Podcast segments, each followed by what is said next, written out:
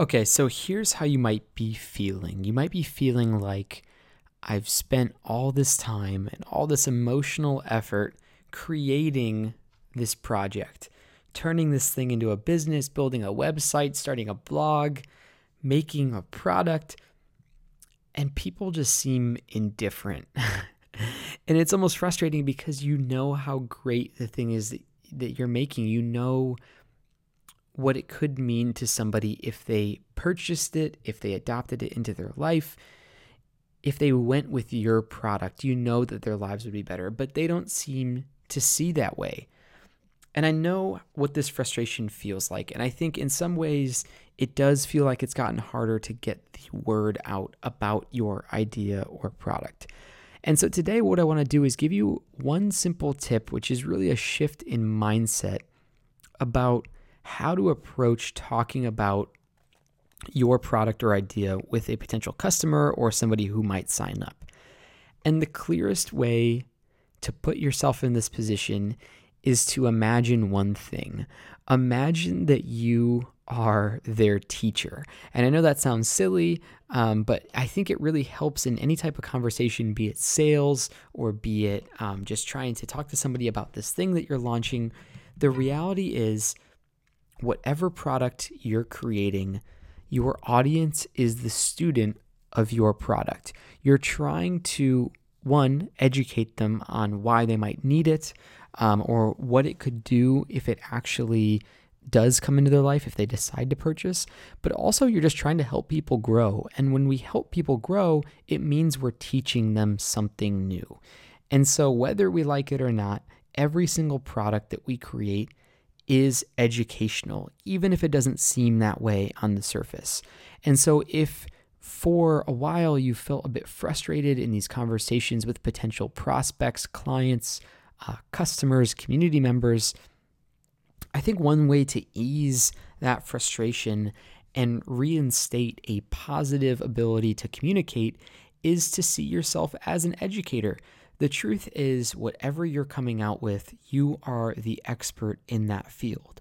Otherwise, you wouldn't be making that product. You've done the research, you've dug deep, uh, you understand what it is that you're selling better than anybody else. And so it's only natural that other people, when they hear your pitch, don't understand it quite the way that, that you do. And so it's really our job to translate what we know about an industry, what we know about a product, what we know about how it can help into communication that is understandable for somebody who might be a total newbie. Education is part of the game. And I'll make a quick distinction for you. I think there's two types of businesses. I think, regardless, every business is about education, but I think some are more educational than others. And so, this is the one caveat that I would give you if you're somebody who is selling cars, if you're selling soccer balls, if you're selling lemonade, you have an easier job because uh, on the educational side, because people know what it is they're about to buy. If you run a lemonade stand, people know that they are buying lemonade, they know what lemonade tastes like.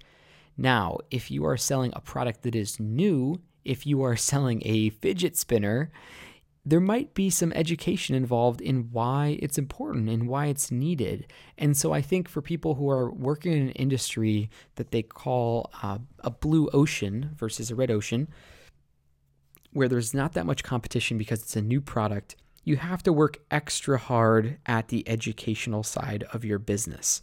So, step one, understand that you're in the education business and you're a teacher of sorts to your community or customer. Step two, define whether or not your business is something that your customer actually understands and has purchased before, or if they need that extra level of communication and education just to just to fundamentally understand the concept.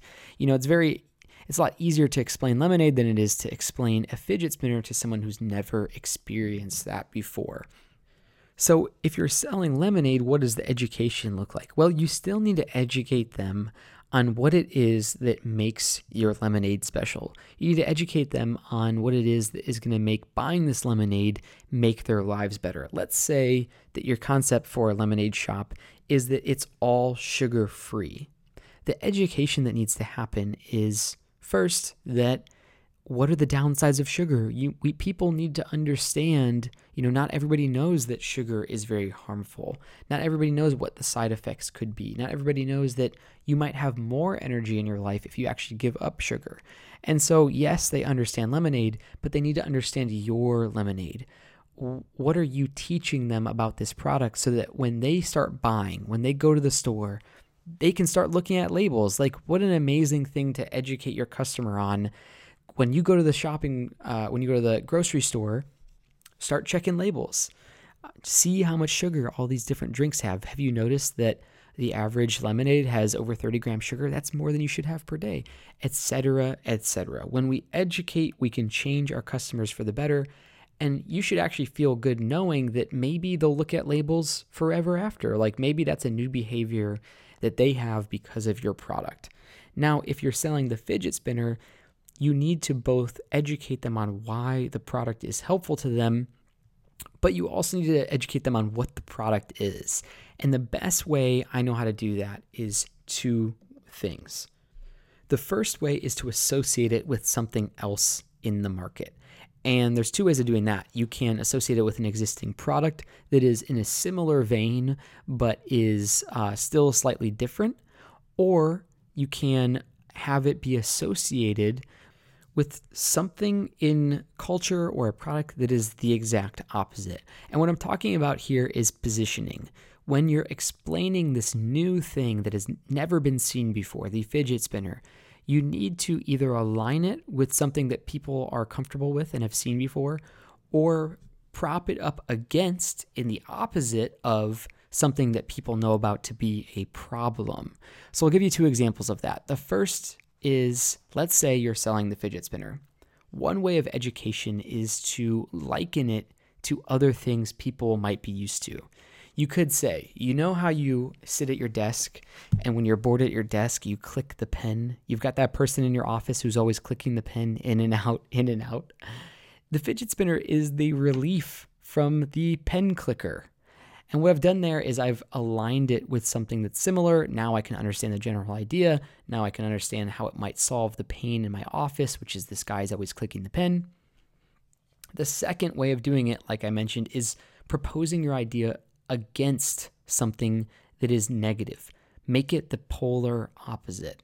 And so what you can say is there is a trend in the US for people to become addicted to their phones and uh, they have no attention spans.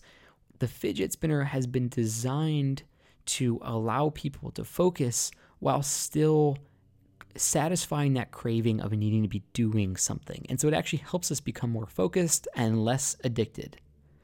What I've done there is I've positioned the fidget spinner against a negative thing in our culture that we can all understand, which is that we're becoming more addicted to technology and our attention spans are disappearing. And so you need to educate people on what it's like or what it is the opposite of. So that's that's it. That's all I wanted to talk about today. No matter what business you are in, you are a teacher. It is your job to educate your customer because you know more about your product and your industry than anybody else.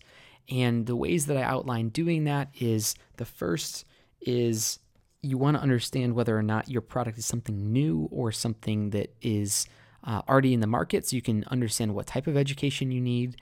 And then when you're doing the education, you want to either align it with something that people already know about, um, but talk about the ways that it's better, which is sort of what I was talking about with the, the sugar in the store. Um, or you can pin it up against something that's a negative that people understand either as a product or as something in the culture. So hopefully, hopefully you understood all that. Uh, because I'm trying to be an educator right now. This podcast is me being an educator. And I thank you for listening. I hope that you're learning. Reach out if you have any questions because it is my job to educate. Okay, all of you teachers, get out there, talk to your customers, educate them, and I'll be back again in a few days. Thanks so much. See ya.